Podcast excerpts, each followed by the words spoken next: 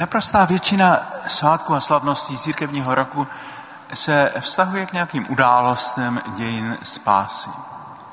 Jedna z mála výjimek je tato slavnost nejsvětější trojice, protože se vztahuje k článku víry. Článku víry, který je jaksi složen z celé řady teologických pojmů. Sám pojem trojice není obsažen v Biblii. E, to slovo trojice, trinitas, nebo lépe trojjedinost, je novotvar, který vynalezl africký teolog e, na Prahu druhého století Tertulianus jako složeninu ze slov tres, tři, a unitas, e, jednota. A je skutečně dost obtížné dobře porozumět téhle teologické teorii bez znalosti toho celého kontextu eh, filozofických a teologických pojmů starověku. A proto také je to učení, které způsobilo mnoho nedorozumění.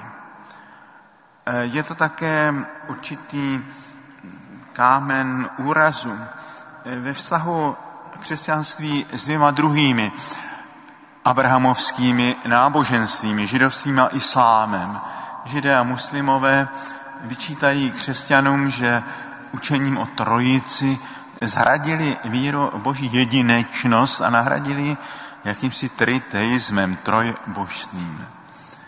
Eh, když tady před eh, krátkou dobou byla v naší farnosti skupina islámských teologů a studentům islámské teologie, eh, tak samozřejmě přišla řeč také na toto učení. A já jsem se pokusil jim je přiblížit určitou metaforou. Samozřejmě jsem zdůraznil, že jde o metaforu, protože eh, když mluvíme o Bohu, tak všechny prostorové pojmy jsou neadekvátní. Ale řekl jsem, představte si to tak, že je to vlastně trojí zkušenost s Bohem. Mluvíme-li o Bohu Otci, mluvíme o Bohu, který je nad námi, který nás přesahuje, který je výrazem transcendence toho nedotknutelného a nevystižitelného tajemství. Pak je tu druhá zkušenost s Bohem. Bůh, který vstupuje do dějin a který je před námi, vedle toho Boha nad námi, je také zkušenost s Bohem před námi v lidství Ježíše Nazareckého, které je jakýmsi oknem, jimž vidíme toho jediného Boha při díle. A také lidství každého člověka je tím pádem jakýmsi přístupem k Bohu. A pak je tu ještě Bůh v nás, tedy nad námi, před námi a v nás. To je onen vnitřní učitel, o kterém mluví jak křesťanská, tak islámská mystika. Zdálo se, že tomuto způsobu chápání nauky o trojici byli s velikým překvapením přístupní. Jedna z velice originálních verzí toho učení o trojici je nauka středověkého kalábrijského cisterciáckého opata Joachima Sviore, který promítl tu nauku o trojici do dějin. A dějiny rozdělil na tři etapy. Doba otce, to je podle něj doba závaznosti starého zákona, židovského možíského zákona. Pak je doba syna, to je ta doba církve, která je přítomna skrze své instituce, kněze a tak dále. Ale eh, Joachim Sfiore ohlašoval, že přijde a dokonce on situoval to do roku 1260, nová doba, doba Ducha Svatého, doba, kdy Duch Svatý bude svobodně přes všechny hranice, přes všechny instituce působit v srdcích lidí. Tahle ta myšlenka v této podobě byla odsouzena Tomášem Akvinským a Lateránským koncilem. Nicméně je v ní něco, co je stále inspirativní.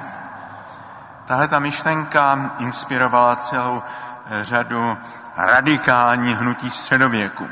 Od těch františkánských spirituálů po české husitství.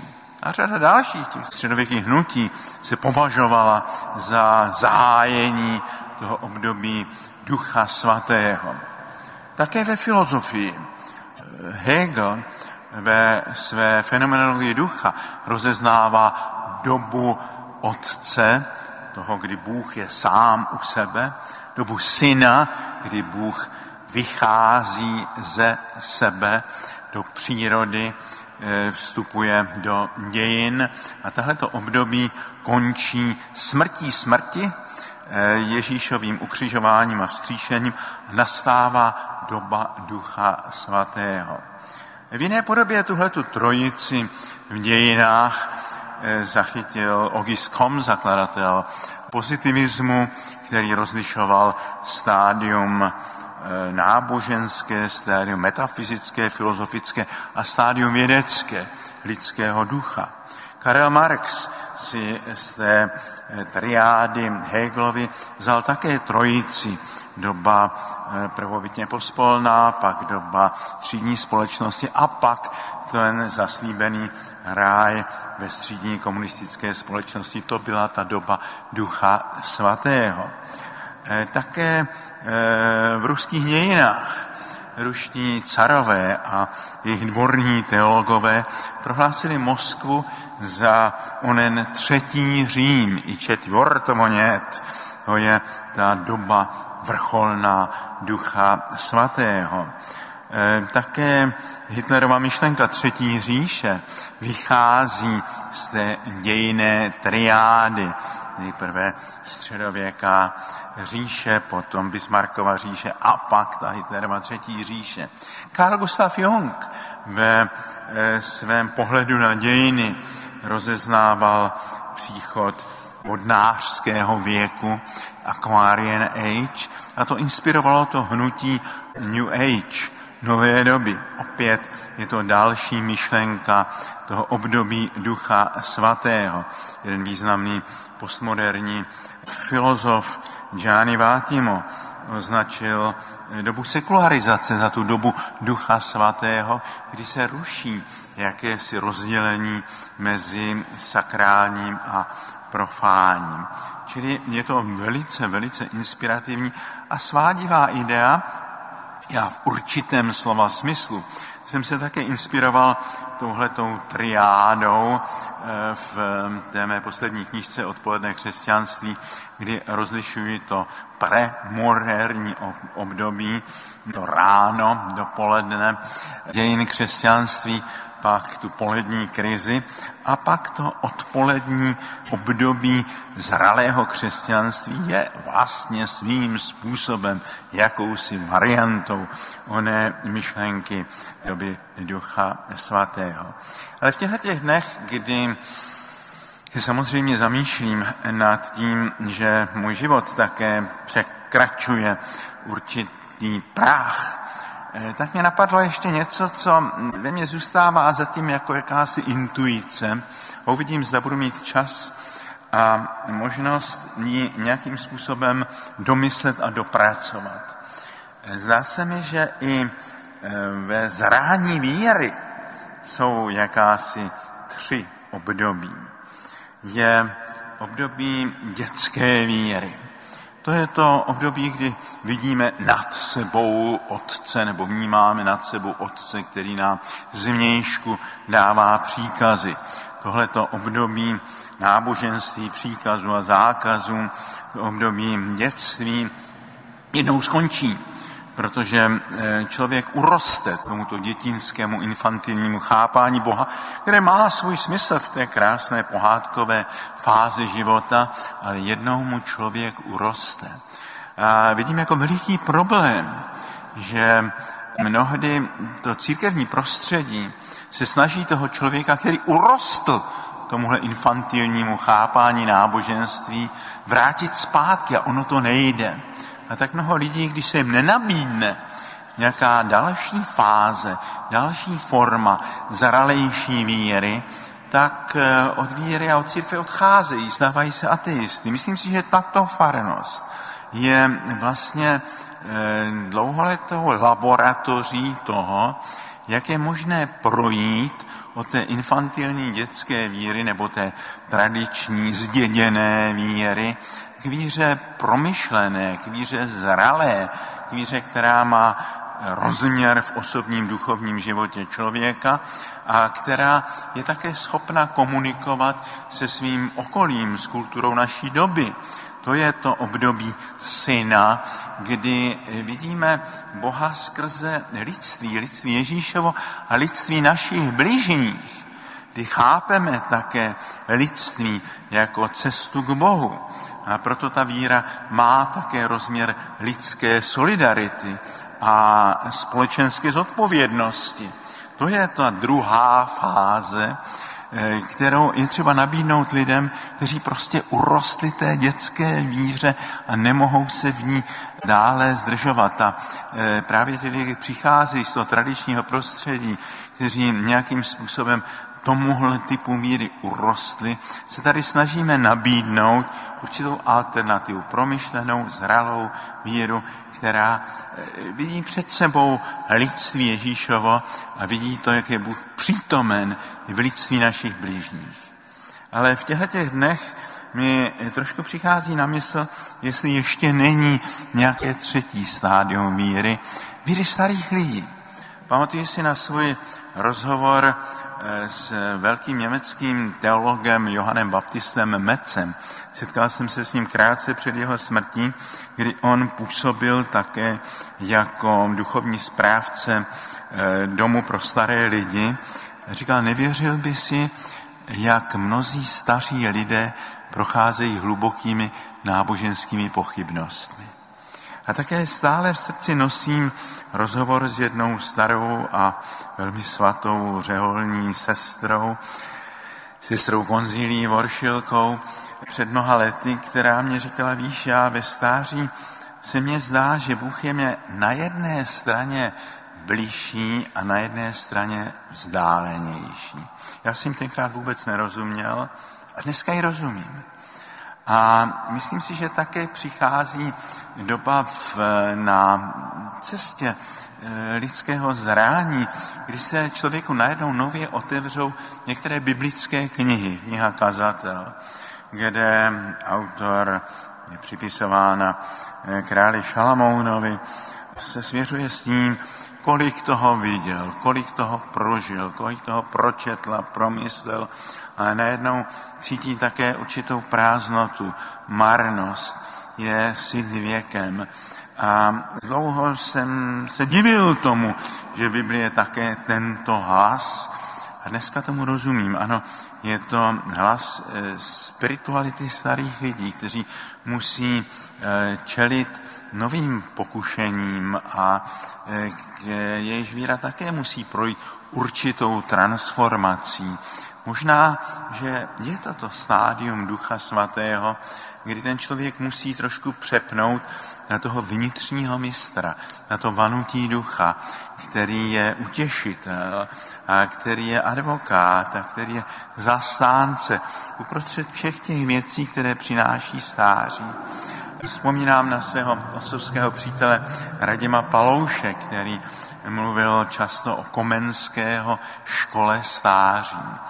A zdůrazňoval tyhle ty myšlenky velkého učitele národu komenského, že celý život je školou a stáří je také velice důležitou školou duchovního zrání. E, myslím si, že je to dnes hodně důležité, protože stále ještě trošku žijeme v civilizaci, která byla vytvořena tou kulturní revolucí 68. roku, kdy najednou se e, jako vzor lidství učinilo mládí, mládí, které do té doby bylo chápáno jako jenom jakési přípravná fáze života, tak najednou od e, doby té kulturní revoluce roku 68 vlastně mládí se stalo tím nejdůležitějším prvkem života, takže staří lidé se stylizují eh, do mladých a tak dále. Ale možná něco zmeškali. Možná eh, v dnešní době musí přijít zase nějaký další krok, protože eh, v té lidské rodině stále více přibývá starých lidí. A naše civilizace si s nimi dost dobře neví rady a oni si také mnohdy neví rady se životem, protože ti lidé, kteří investovali jaksi svůj život, svou energii, svoji sílu jenom do práce, do těch vnějších věcí, najednou, když vypadnou z toho pracovního procesu, tak eh, ten jejich život jim připadá prázdný, děsí se vlastně toho. Ale on je tam zřejmě nějaký nový úkol, nějaký nový duchovní úkol. Myslím, že ve starých dobách více byl smysl pro tu důstojnost a roli stáří. A právě v dnešní době myslím, že je třeba to objevit jak se vždycky říká, že eh, mládí je naše budoucnost, tak já říkám, víte, ono spíš stáří je naše budoucnost. Jednak budoucnost každého z nás a potom budoucnost té společnosti, která vůčihledně stárne. Když jsem se vrátil z té Jižní Koreje, tak to je společnost, která rapidně stárne. Vlastně nepřibývají vůbec mladí lidé, a je to veliký problém, ale přichází to i do celé západní společnosti. Takže je to možná velký úkol najít jakousi spiritualitu stáří, najít e, duchovní úkol stáří. E, tak e, já stojím teďka před tím letím úkolem, e, existenciálně, nejenom intelektuálně, tak vás prosím taky o určitou mm, modlitevní podporu, aby jestli tahle ta myšlenka, jestli má nějakým způsobem uzrát a má se proměnit třeba v nějakou knihu nebo nějaký nápad, který by mohl být důležitý právě pro tuhle tu stárnoucí společnost, tak až to nějak uzraje. Papež František před krátkou dobou říkal, vy kněží na všech úrovních, od kaplana po papeže, proste ty, kteří jsou vám svěřeni, aby se za vás modlili, protože to je jakýsi pancíř proti všem pokušením, kterým jste vystaveni a kterým budete vystaveni. Takže v tomto duchu i já vás prosím o tento pancíř ochrany, pancíř modlitby, kterou člověk potřebuje, aby mohl sloužit i ve chvílích, kdy přece jenom mu tělo připomíná, že ty biologické hodiny pokračují, i když člověk jisa stále především mezi mladými lidmi tomu možná nevěnuje náležitou pozornost. Tak budiš sláva Otci i Synu i Duchu Svatému. Amen.